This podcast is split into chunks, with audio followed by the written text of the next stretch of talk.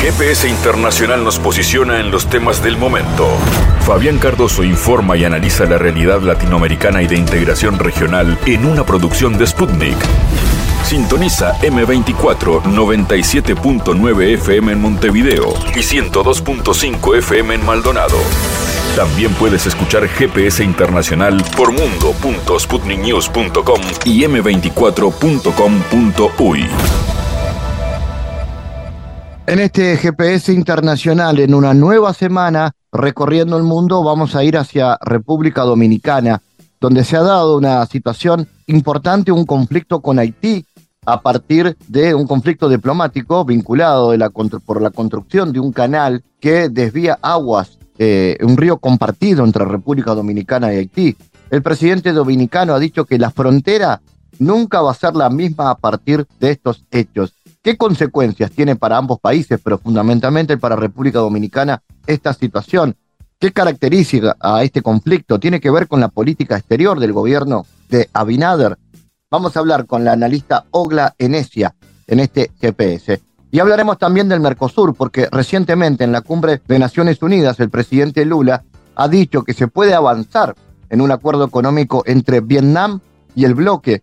Esto tiene que ver con las discusiones que se vienen dando respecto a la apertura del bloque Mercosur. Ustedes saben que además hay una intención uruguaya de avanzar en un tratado de libre comercio con China. Puede ser un camino unilateral que tengan algunos países o debe ser un acuerdo entre bloques. Bueno, ahora está esta propuesta de Lula respecto a Vietnam.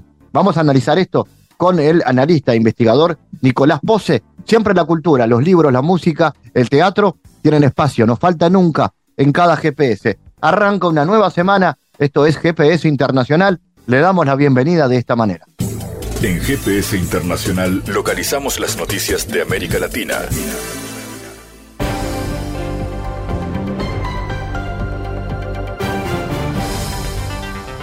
Momento ahora para noticias. En México, el aspirante a ser candidato, Marcelo Edward, presentó un juicio por la presunta omisión por parte de la Comisión de Honor y Justicia del Movimiento de Regeneración Nacional en Morena, que no respondió su impugnación por los resultados de la contienda interna del partido, donde ganó la candidata Claudia Sheinbaum. La querella fue interpuesta por el ex canciller ante el Tribunal Electoral del Poder Judicial de la Federación, de acuerdo con un documento difundido en medios locales. La demanda pide al tribunal que ordene a la comisión que admita la demanda de nulidad y posterior eh, reposición del proyecto interno de Morena para la elección de la coordinación de la defensa de la transformación, según se lee en el texto. Desde el 6 de septiembre, fecha que se dieron a conocer los resultados de la contienda interna, Edvar se ha mostrado en contra del triunfo de la ex jefa de gobierno de la Ciudad de México, quien está cerca de ser la candidata morenista en las elecciones presidenciales en México del 2024. Por ejemplo, el pasado 10 de septiembre, presentó una querella ante la Comisión Nacional de Honestidad y Justicia de la agrupación política después de no estar de acuerdo con las conclusiones presentadas por Morena a inicios de septiembre, donde exigió la nulidad del proceso y que se hiciera una nueva contienda.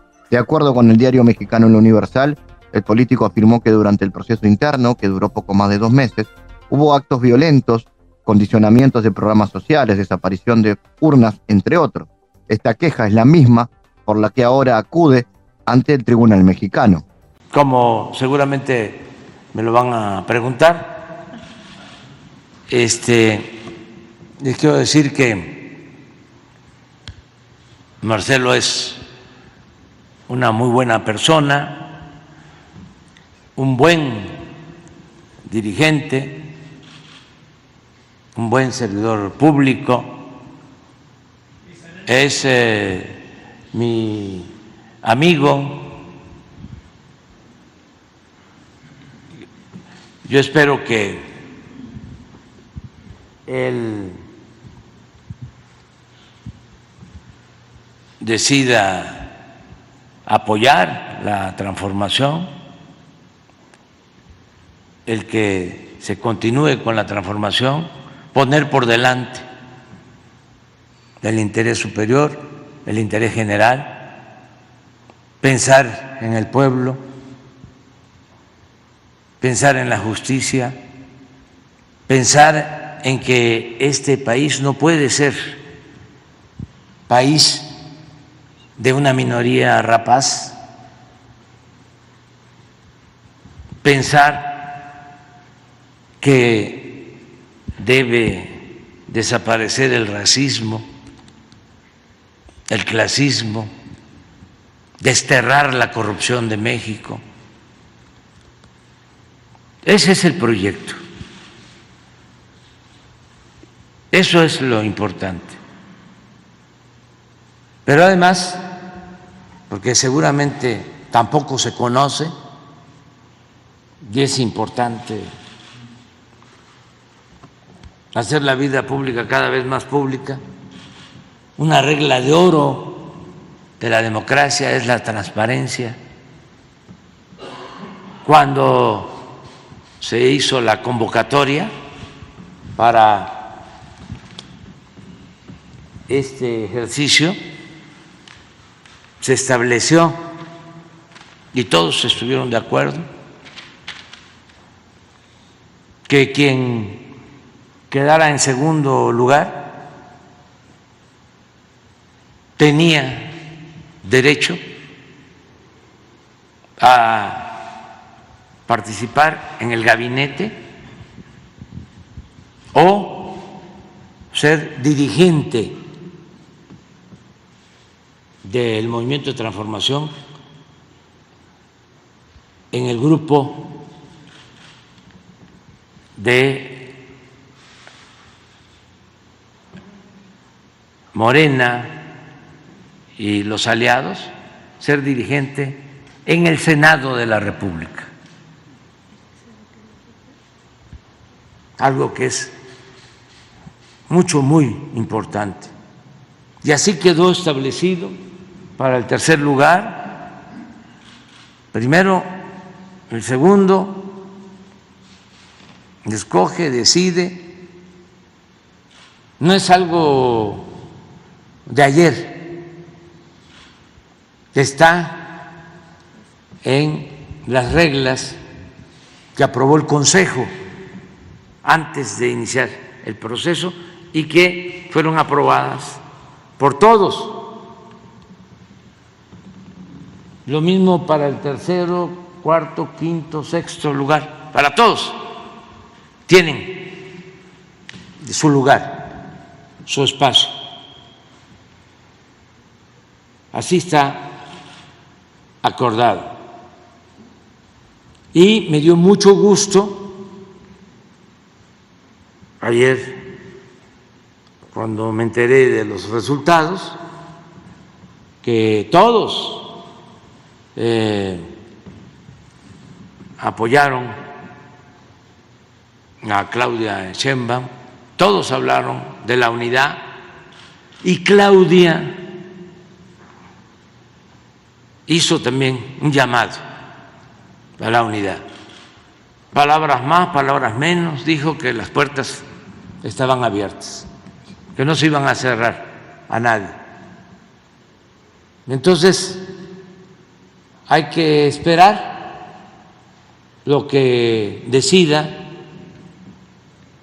Marcelo Ebrat, que está en libertad, lo estimamos mucho, es nuestro compañero, nuestro amigo, pero pues es libre, ¿no? de tomar la decisión que le parezca más conveniente. Yo sí quería dejar esto de manifiesto, que hay esa opción, hay esa posibilidad. Y sobre todo no es el cargo lo importante, sino el encargo, el proyecto.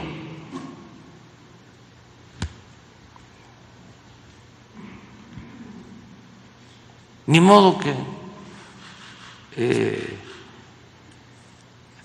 se le va ayudar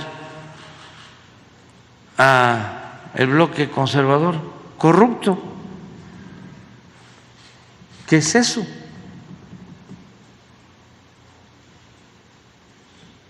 Presidente, ¿está de acuerdo con la postura de Marcelo Ebrard con que se reponga el proceso? No, no estoy de acuerdo, porque este, es muy claro, es este,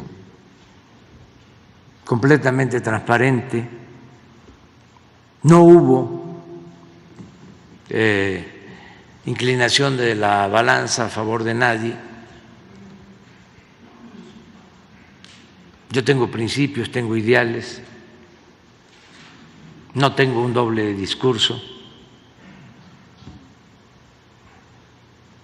La honestidad es lo que estimo más importante en mi vida.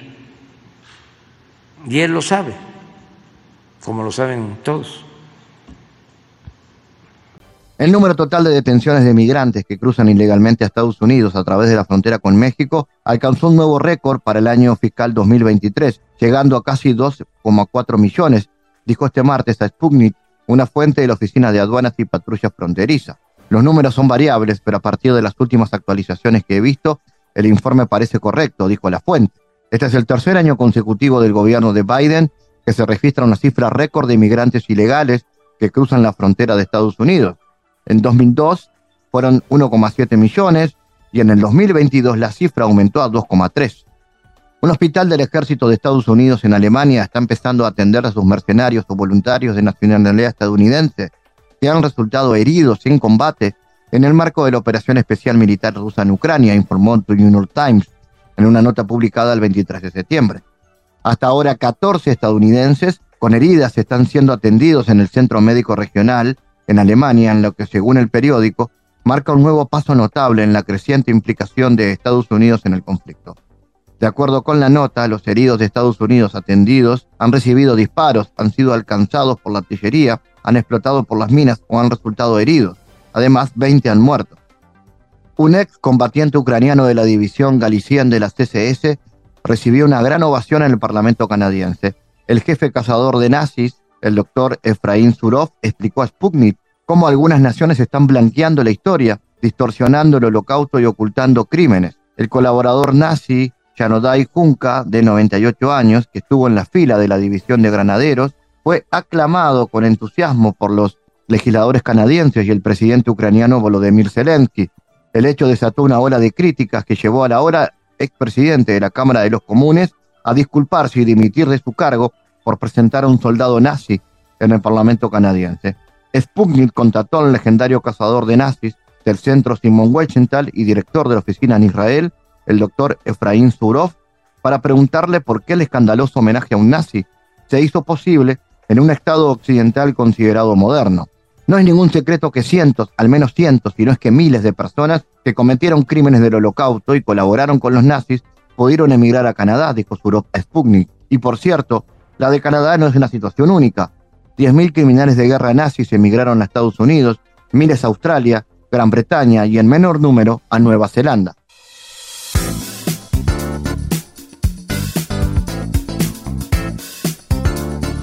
El presidente Luis Ignacio Lula da Silva ha señalado que se puede avanzar en un acuerdo económico entre el Mercosur, que viene pensando en, abrir mercados hacia afuera y en este caso Vietnam. Llevaré el tema a nuestros socios, aprovechando la presidencia pro tempore. Estoy seguro de que es posible avanzar, comentó el presidente, tras recibir al primer ministro de Vietnam. El mandatario añadió que a su gobierno le interesa acercar el mercado común del sur a la Asociación de Naciones del Sudeste Asiático, la ASEAN. Los países del sudeste asiático representan casi el 6,5 del PIB mundial en paridad de poder adquisitivo. Las exportaciones brasileñas, el grupo de países del sudeste asiático, ya representan la mitad de los que exportamos a la Unión Europea, destacó Lula. Vamos a analizar este y otros asuntos que atañan a la integración regional con el analista e eh, investigador Nicolás Pose. Nicolás, ¿cómo analiza las perspectivas de un eventual acuerdo entre el Mercosur y Vietnam? Eh, ¿Cómo afecta esto a la negociación con la Unión Europea y el posicionamiento que cada uno de los países del bloque pueda tener? Bueno, yo creo que esto es un esfuerzo de, Brasil por, por intentar poner en agenda una nueva negociación de cara a mostrar a la Unión Europea de que el bloque europeo no es la única alternativa que tiene Mercosur hoy en día arriba de la mesa. Pienso que esto puede ser leído como un movimiento estratégico para, a través de la señalización de que Mercosur está buscando otras negociaciones, impulsar el, cierre, este, este, estos últimos flecos que quedan por saldar de cara a, la firma de, este largo negociado, de esta larga negociación entre este, Mercosur y Unión Europea. Luego lo que hace a una, a una negociación con, Vietnam propiamente dicha, bueno, ahí este, hay, hay varios elementos a, considerar y, analizar.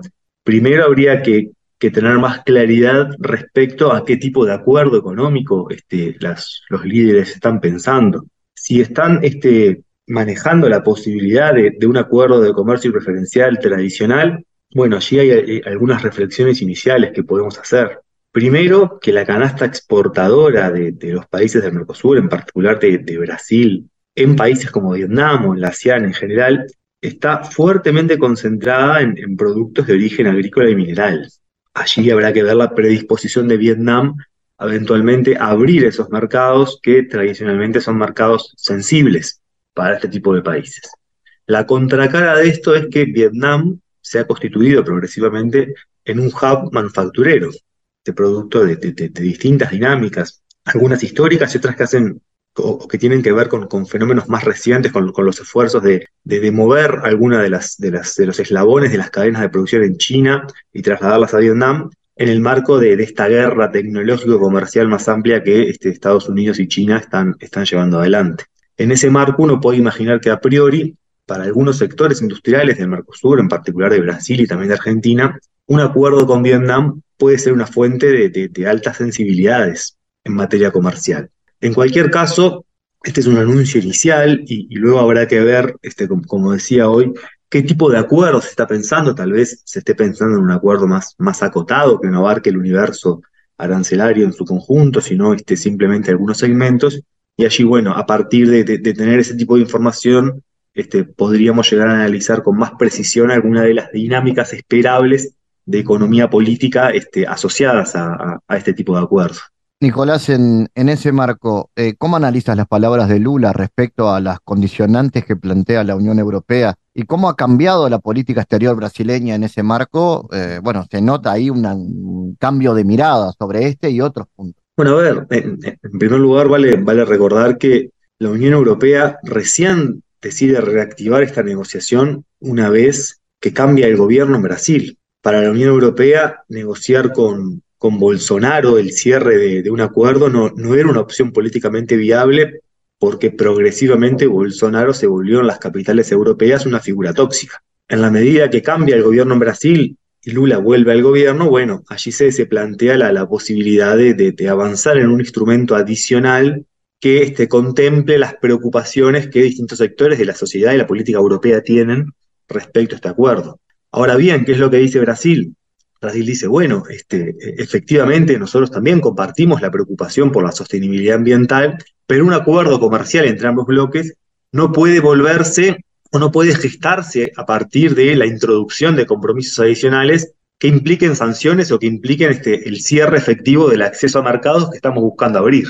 Entonces, bueno, al día de hoy las partes están buscando generar algún instrumento, pero un instrumento que sea aceptable para los dos bloques. Si el instrumento, tal como lo ha planteado originalmente la Unión Europea, es la única alternativa este, que tiene el bloque europeo para ofrecer, bueno, el acuerdo será muy difícil.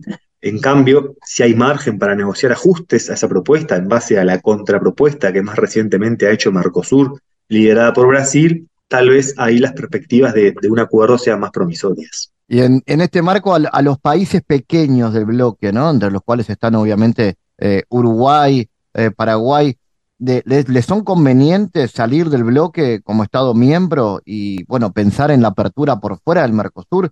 ¿Qué consecuencias puede tener esto y qué postura han expresado Paraguay y Uruguay al respecto? Bueno, en, el caso de, Uruguay en particular, que es el que puedo este, ofrecer algunas, algunas reflexiones con, más propiedad, este, en el caso de Uruguay, si bien es cierto que el peso del, del comercio de Uruguay con Mercosur ha venido cayendo en las últimas décadas, no los valores absolutos, pero sí el peso de Mercosur en la canasta exportadora de Uruguay ha perdido peso relativo en comparación con el creciente peso de socios extrazona, en particular China. También es cierto que el comercio que Uruguay mantiene con los socios de Mercosur, en particular con Brasil, es un comercio más diversificado, implica un conjunto de bienes bastante más amplios e implica un conjunto de empresas mucho más amplias involucradas en el comercio exterior, en la exportación de bienes en particular. Por lo que en realidad para Uruguay tener una, una inserción, este, por un lado, con Mercosur y por otro lado, con países como China,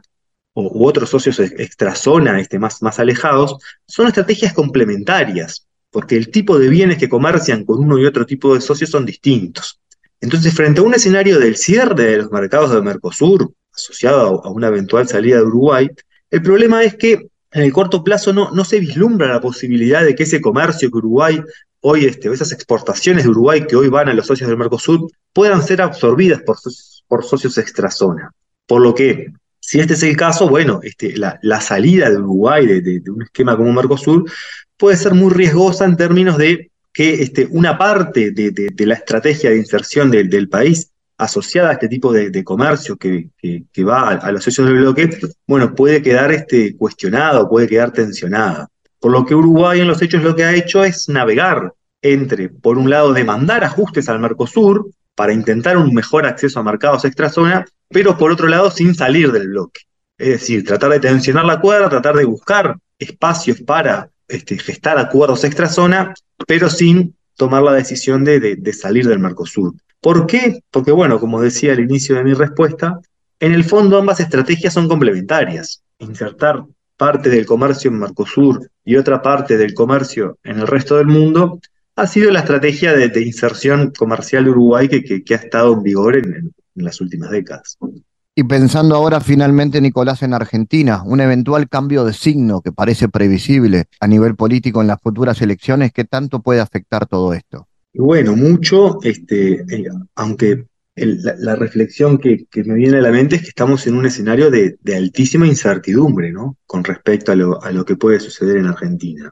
Si, si el escenario es el de la continuidad del, del gobierno actual, través del candidato barra ministro de Economía Massa, bueno, uno se imagina una posición argentina reticente frente a este tipo de instrumentos comerciales, pero a su vez siguiendo el, liderazgo o, la pauta que marque Brasil al interior del Mercosur.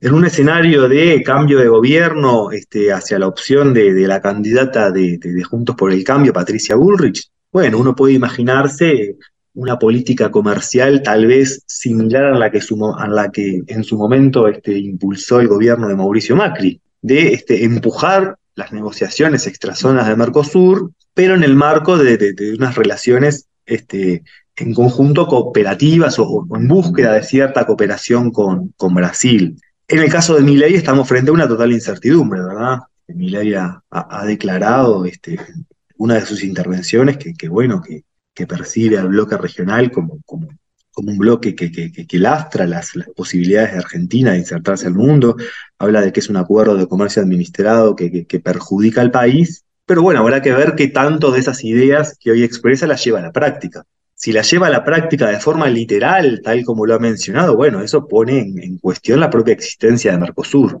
Pero de todos modos habría que esperar, como, como decía recién, hasta qué punto esas, esas expresiones, esas ideas se plasman realmente en decisiones.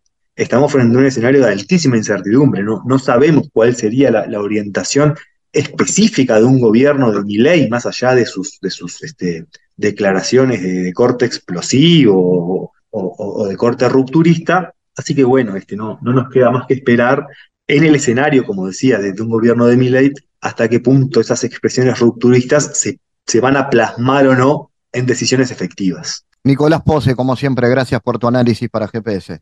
Muchas gracias, fue un gusto como siempre. Analizamos los temas en GPS Internacional.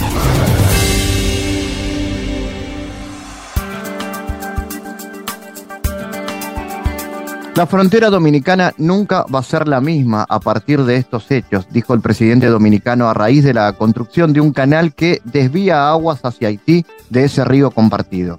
Como respuesta ante la construcción del canal haitiano, República Dominicana comenzó la construcción de otro para salvaguardar el cauce, según las autoridades. Se prevé que la obra esté finalizada en las próximas semanas, lo que posibilitaría la flexibilización de algunas de las medidas tomadas a mediados de septiembre contra Haití. Así lo aseguró el presidente Abinader en una rueda de prensa, aunque agregó que la frontera dominicana nunca va a ser la misma a partir de estos hechos y también de situaciones que van a venir en Haití. El Ejecutivo Dominicano cerró la frontera con el país vecino, detuvo la emisión de visados a ciudadanos haitianos y prohibió el ingreso al país de los involucrados en la obra del canal sobre el río Masacre. Abinader dijo que su gobierno está dispuesto al diálogo con el de Haití.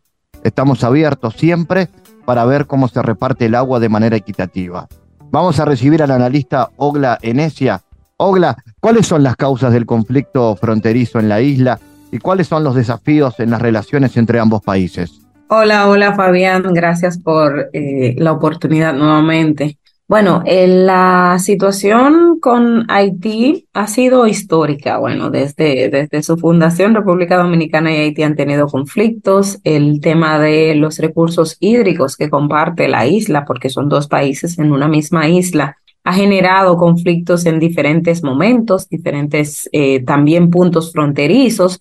Ahora se está manifestando la situación con relación al río Dajabón o Masacre, que es Río de Jabón del lado dominicano y llamado Masacre del, del lado haitiano, pero también han surgido otras, eh, en el caso de la frontera con Pedernales, eh, en el pasado también hubo un gran conflicto que los dos países tuvieron que ponerse de acuerdo para, para resolverlo y llegar a, a una solución donde hubo obras eh, que se construyeron con, en combinación entre los dos países. Ahora con el río Masacre, la situación tiene unos años, específicamente he escuchado a, a la parte haitiana recordar y también aquí en la República Dominicana lo manifestaron estaba el, vocero de la presidencia y la presidencia en sentido general de que son trabajos que se iniciaron alrededor del año 2014, 2013, 2014.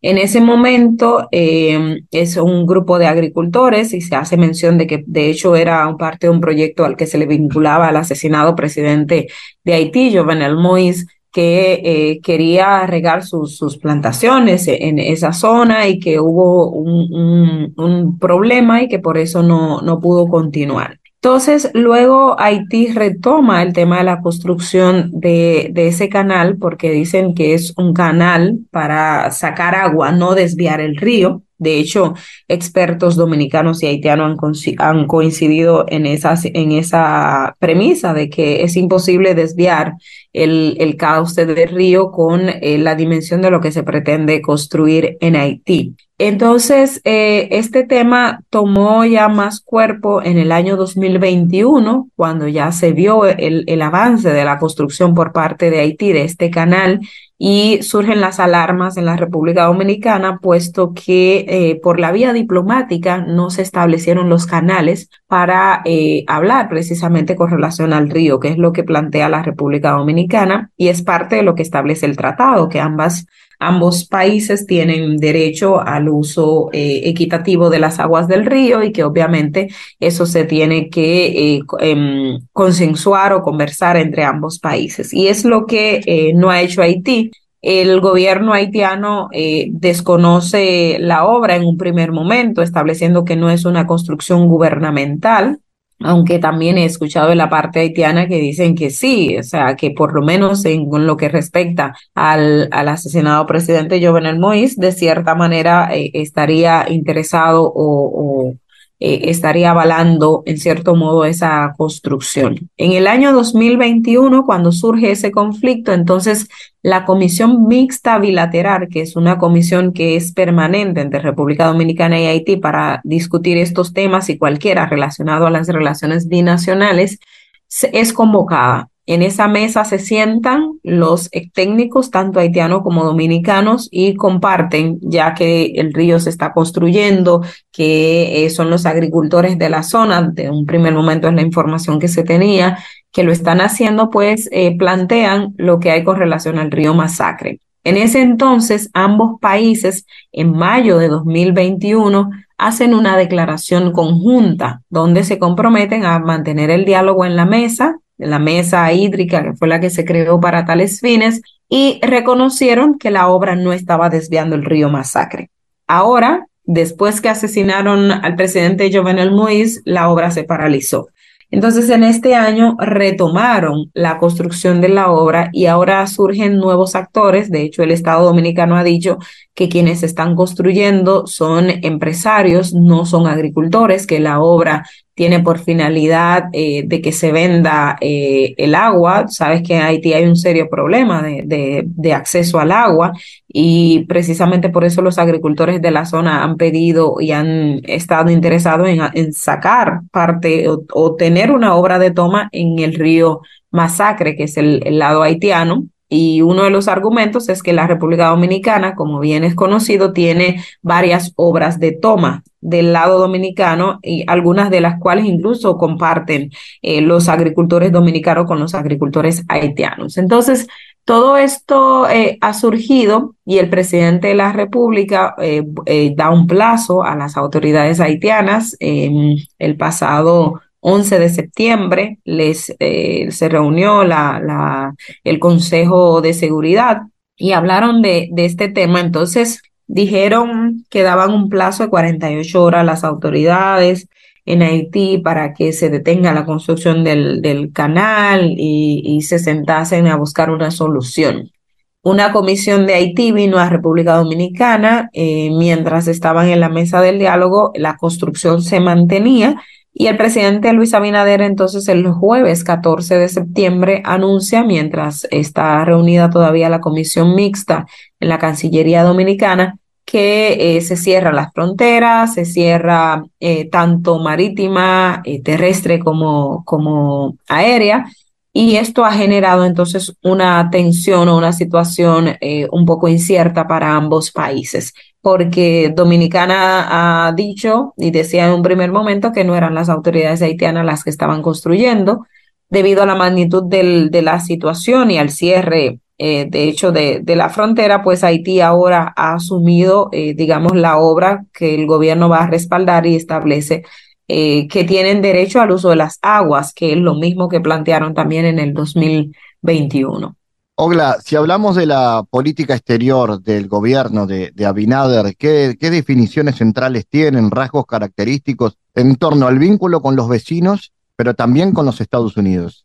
Bueno, eh, este tema de Haití, República Dominicana, de hecho, desde que el presidente Abinader asumió la función, ha llamado a la comunidad internacional con relación a Haití, de que vayan en auxilio con Haití, porque una de las eh, razones principales en la que lo hace es que dice que no hay un interlocutor válido para eh, conversar con Haití, para llegar a acuerdos. Dominicana, el presidente Abinader y el asesinado presidente Jovenel Moïse tuvieron acercamientos, de hecho hicieron una declaración conjunta, ambos presidentes buscando eh, problemas comunes eh, en términos de cómo se va a manejar en aspectos diplomáticos sin embargo, eh, esa relación pues se vio eh, nuevamente lacerada con el asesinato del presidente y el aumento de las bandas y la falta de institucionalidad en Haití. Entonces, en términos diplomáticos es un poco complejo porque República Dominicana dice no hay un interlocutor válido en el sentido de que no tienen autonomía en el territorio haitiano, es decir, mm, carecen un poco de, de, autoridad, están de manos atadas y por eso se ha pedido, de hecho, la intervención de la comunidad internacional, que República Dominicana ha sido también una de las voces que en foros internacionales ha pedido que se vaya a una, una fuerza eh, externa a intervenir en el país, como lo ha pedido también el primer ministro Ariel Henry. En ese contexto, las relaciones bilaterales diplomáticas entre ambos países pues eh, están en un punto bajo, lo reconoció la presidencia de la República el pasado lunes, eh, que en estos momentos la, en términos diplomáticos están bajos porque Dominicana cerró sus fronteras con Haití, no hay comercio, la comunicación pues es casi eh, nula en el sentido de que eh, la, la condición es que se paralicen los trabajos en el canal. Sin embargo, eh, una pregunta que, que, todos se hacen es quién va a detonar el canal porque las autoridades de ambos países han reconocido que no tienen el control de esa obra que se está llevando a cabo. Entonces, en términos eh, de diplomacia, ambos países eh, están en un punto bajo en estos momentos. Con relación a los Estados Unidos, eh, la situación no ha cambiado en torno a que aún no tenemos un embajador de los Estados Unidos en la República Dominicana. Esta administración de Abinader hasta el momento no la ha tenido, pero sí establecen que las relaciones son sólidas, son fuertes, hay intercambios, eh, pues recientemente en lo que el presidente Abinader fue a Naciones Unidas a participar de la Asamblea de las Naciones Unidas, tuvo reuniones y encuentros con eh, Joe Biden, es decir, hubo, eh, participaron en, un, en una actividad que, que, el presidente de los Estados Unidos los convocó. También hubo intercambio con otras autoridades de los Estados Unidos, de hecho, eh, también con, con, el secretario eh, general, es decir, que las relaciones han fluido. Lo que no hemos tenido aquí es un, la presencia de un embajador pero la, las cosas se van dando, van marchando, la, los, el comercio, las eh, relaciones eh, diplomáticas propias tales como tal. Es decir, que aún faltando la figura de un embajador que a todos nos sorprende, y aunque el canciller dominicano ha explicado que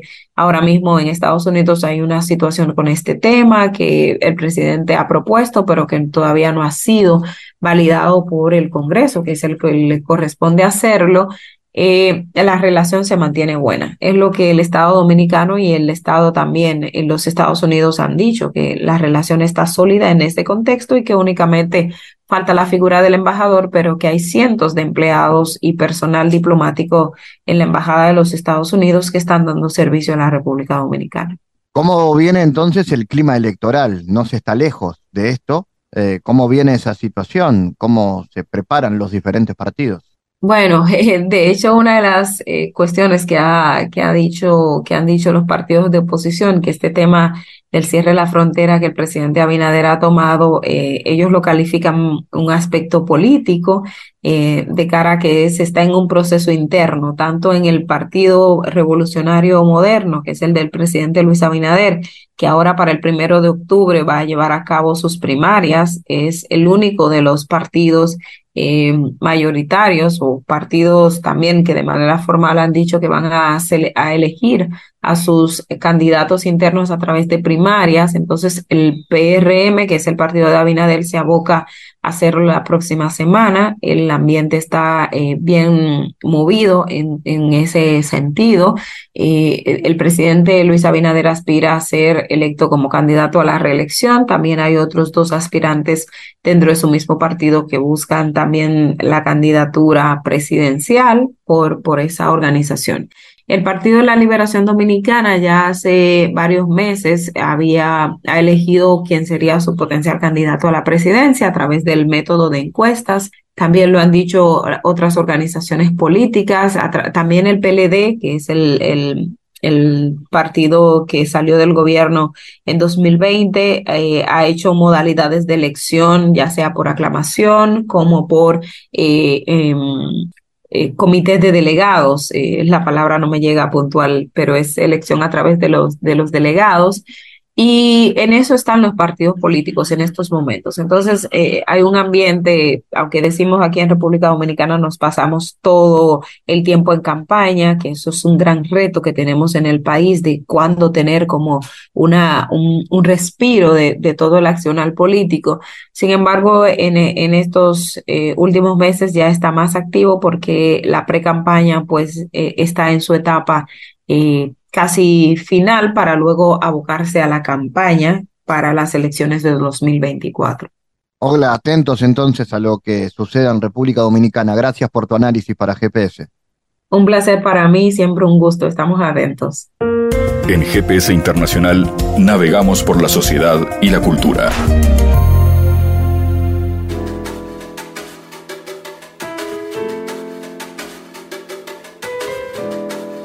Bueno, queremos presentarles en este bloque de GPS Internacional el último libro del el autor mexicano Saúl Alvidres. Nada más y nada menos sobre el encuentro entre Noam Chomsky y José Pepe Mujica. Este libro de la colección Debate de la editorial Penguin Random House, donde Chomsky y Mujica intercambian visiones de cara al futuro de la especie humana y de la democracia. El libro es producto del documental realizado por ambos protagonistas y es un extracto de sus reflexiones. Entonces, Saúl, eh, bienvenido a GPS. Contanos cómo surge esta idea, cómo se logró juntar a estos dos referentes y cómo se construyó el libro. Fabián, ¿qué tal? Bueno, pues primero que nada, un saludo aquí desde Ciudad de México y agradeciendo mucho el espacio. Eh, pues mira, te, platico, eh, que es un poco lo que, lo que comparto en el libro. Eh, la idea nació de una experiencia muy personal política que tuve yo acá haciendo activismo en México en el año 2012 con un movimiento estudiantil que se llamó Yo Soy 132. Nació precisamente en la, en la temporada electoral del año 2012 en las campañas presidenciales y básicamente peleaba por, por la democratización de los medios de información. Todo esto nació inspirado en Julian Assange. Posterior a esa, a esa experiencia, yo tuve que salir del país. Fue una circunstancia muy complicada para mí, sobre todo ya una vez que ganara el entonces presidente Enrique Peña Nieto. Y bueno, ya allá en el sur, en el sur latinoamericano empecé a estudiar muchísimo, particularmente caí con, con Noam Chomsky, Pepe Mujica, los empecé a estudiar de una manera casi obsesiva, intentando definir qué hacer con mi vida. Y bueno, poco a poco esa obsesión o ese interés, si tú quieres, se fue transformando en, en la necesidad de, intentar compartir con muchos jóvenes más la, experiencia que yo había tenido a partir de escuchar y de aprender de Noam Chomsky y Pepe Mujica, todavía sin conocerlos. Tiempo después, eh, pues esas ganas me llevaron a, a, hacer todo lo posible por contactarlos. Después, en 2016 fue que conocí a Chomsky, fui a viaje a Boston, a, a donde él daba clases todavía en MIT y bueno, ahí lo conocí, platiqué con él, le propuse la idea de hacer un documental. bueno, le platiqué primero todo lo, que había representado él en mi vida junto con Pepe Mujica, que ambos eran los dos personajes que yo más admiro en el mundo. Y le propuse la idea de hacer un documental, precisamente en esta intención de llegar específicamente a los jóvenes. Me pareció que el modelo del documental en términos cinematográficos era un dispositivo idóneo para para poder comunicar esto y de nuevo intentar replicar eso, eso mucho que me habían aportado a mí, tanto Pepe como Noam, intentar llevarlo a un nivel, a un nivel mucho más amplio. Poco después fui a, fui a Uruguay, eso ya fue en enero del 2017, a hablar con don Pepe. Yo sé que ya le dicen el Pepe, pero yo siempre le he puesto el don, no sé por qué, probablemente no le guste. Eh, pero bueno, platiqué con él, hice la misma propuesta y en julio del 2017 logré, logremos, logramos junto con un equipo eh, muy profesional de, amigos eh, cinematógrafos también, de cineastas, perdón, y pues llevamos a Noam Chomsky a su esposa a pasar un fin de semana a casa de, de Pepe y de Lucia Topolansky. Y bueno, ahí inició la filmación de este documental que ha tenido muchas complicaciones, eh, sobre todo presupuestales, ha sido un proyecto muy complicado, pues, como cine independiente.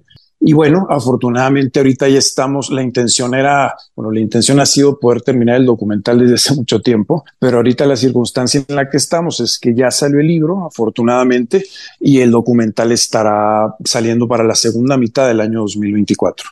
Saúl, usás la imagen del, del águila y del cóndor para ilustrarlos a ellos. ¿Por qué? ¿Y quién es cada uno? Sí, te cuento. Mira, eh, ahí precisamente en el libro inicio siendo una suerte de, reflexión en la cual de alguna manera muy breve relato los últimos 10 años que ahorita te estaba comentando que nacen, que comienzan precisamente con esta experiencia política que tuve en el año 2012 acá en México. Y posteriormente eh, yo me fui primero, cuando me fui del país, eh, te digo, fue una circunstancia un poco complicada para mí, me fui primero a Bolivia y ahí cuento una historia de que caminando en un mercado en Bolivia me topé con una, con una señora que me contó una profecía, la profecía del águila del cóndor. Esta profecía es, es bastante conocida a, lo largo y ancho del continente americano, aunque tiene diferentes versiones. Y, y, y, yo en ese momento precisamente estaba estudiando mucho en Noam Chomsky y Pepe Mujica. Yo en ese momento les decía el sabio del norte y el sabio del sur.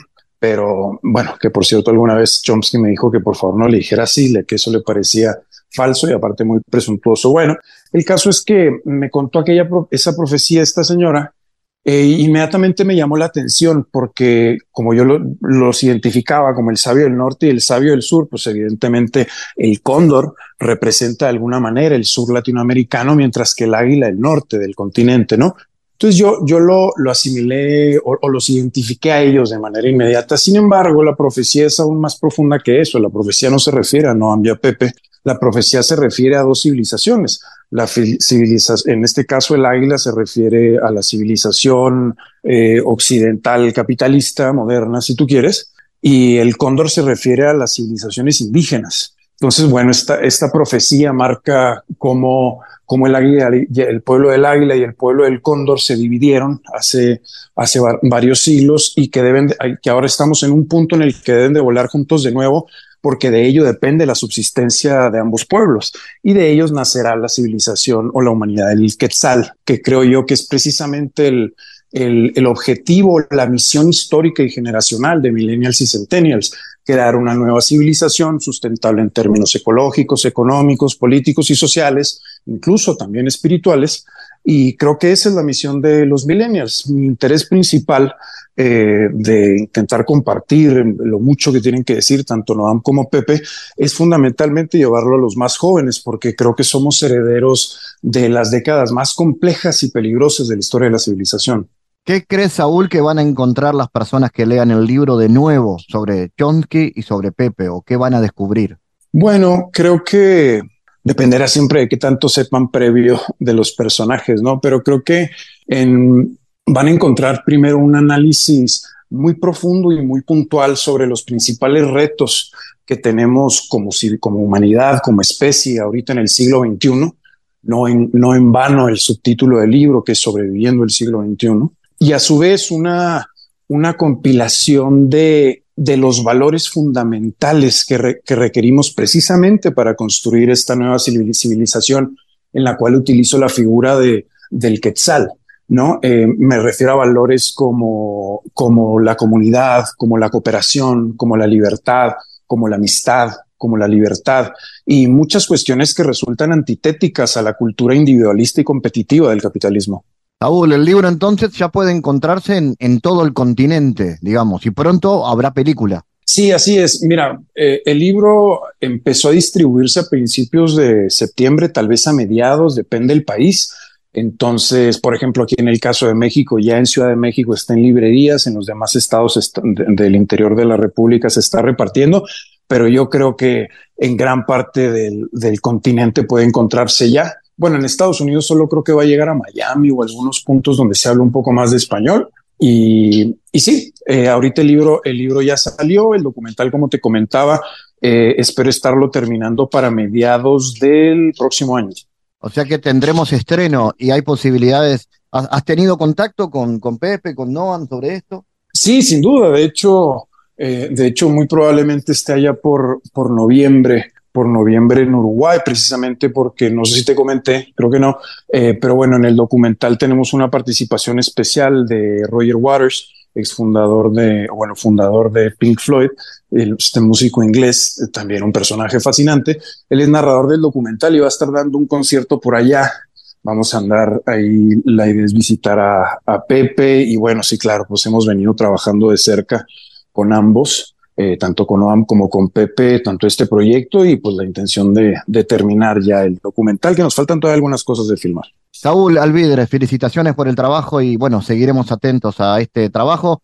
Editado entonces por Random House, diálogos entre Noam Chomsky y Pepe Mujica. Gracias. Gracias a ti, un abrazo, hasta luego. El mundo en GPS Internacional.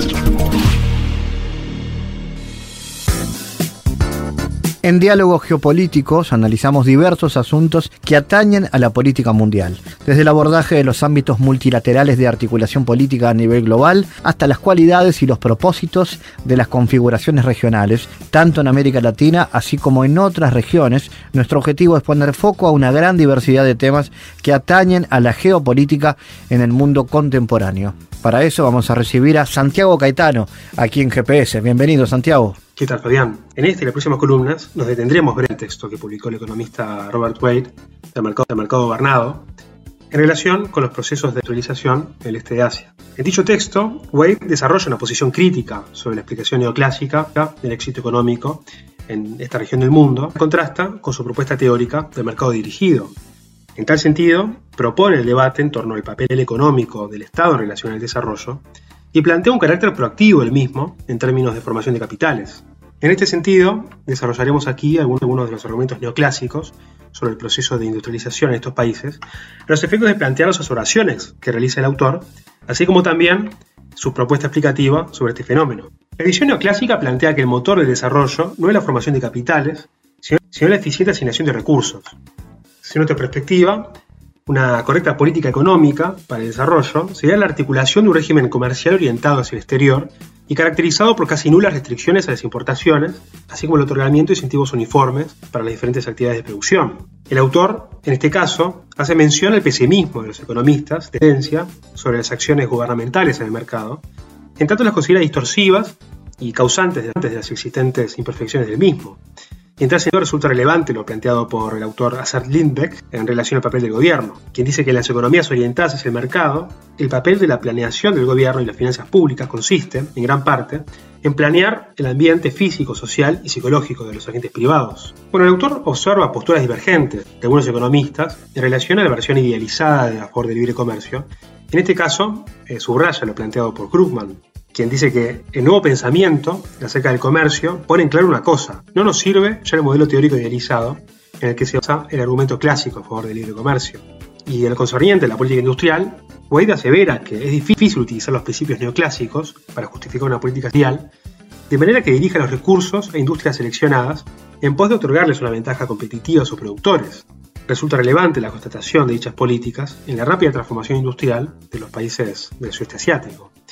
Y em, a modo de ejemplo, y en ocasión del análisis, y en ocasión del análisis, de la composición de las exportaciones de Corea, el autor afirma que, que el mismo puede emplearse para mostrar que la economía puede modificar su ventaja comparativa. Bueno, en la próxima semana continuaremos hablando de este asunto. Gracias Santiago por tu aporte a GPS Internacional. Gracias Fabián, hasta la próxima. GPS Internacional, una producción de Sputnik con la producción periodística de Santiago Caetano, siguiendo los temas más importantes de la agenda latinoamericana y con visión global. Esta producción de Sputnik que se despide y que nos invita también a que nos sigan a través de las redes sociales. En Twitter somos GPS Inter y estamos también en Facebook, GPS Internacional. Fabián Cardoso en GPS Internacional junto a los protagonistas analizó la realidad. Una producción de Sputnik por M24, 97.9 FM en Montevideo y 102.5 FM en Maldonado. Que puede volver a escuchar en mundo.sputniknews.com y m24.com.uy.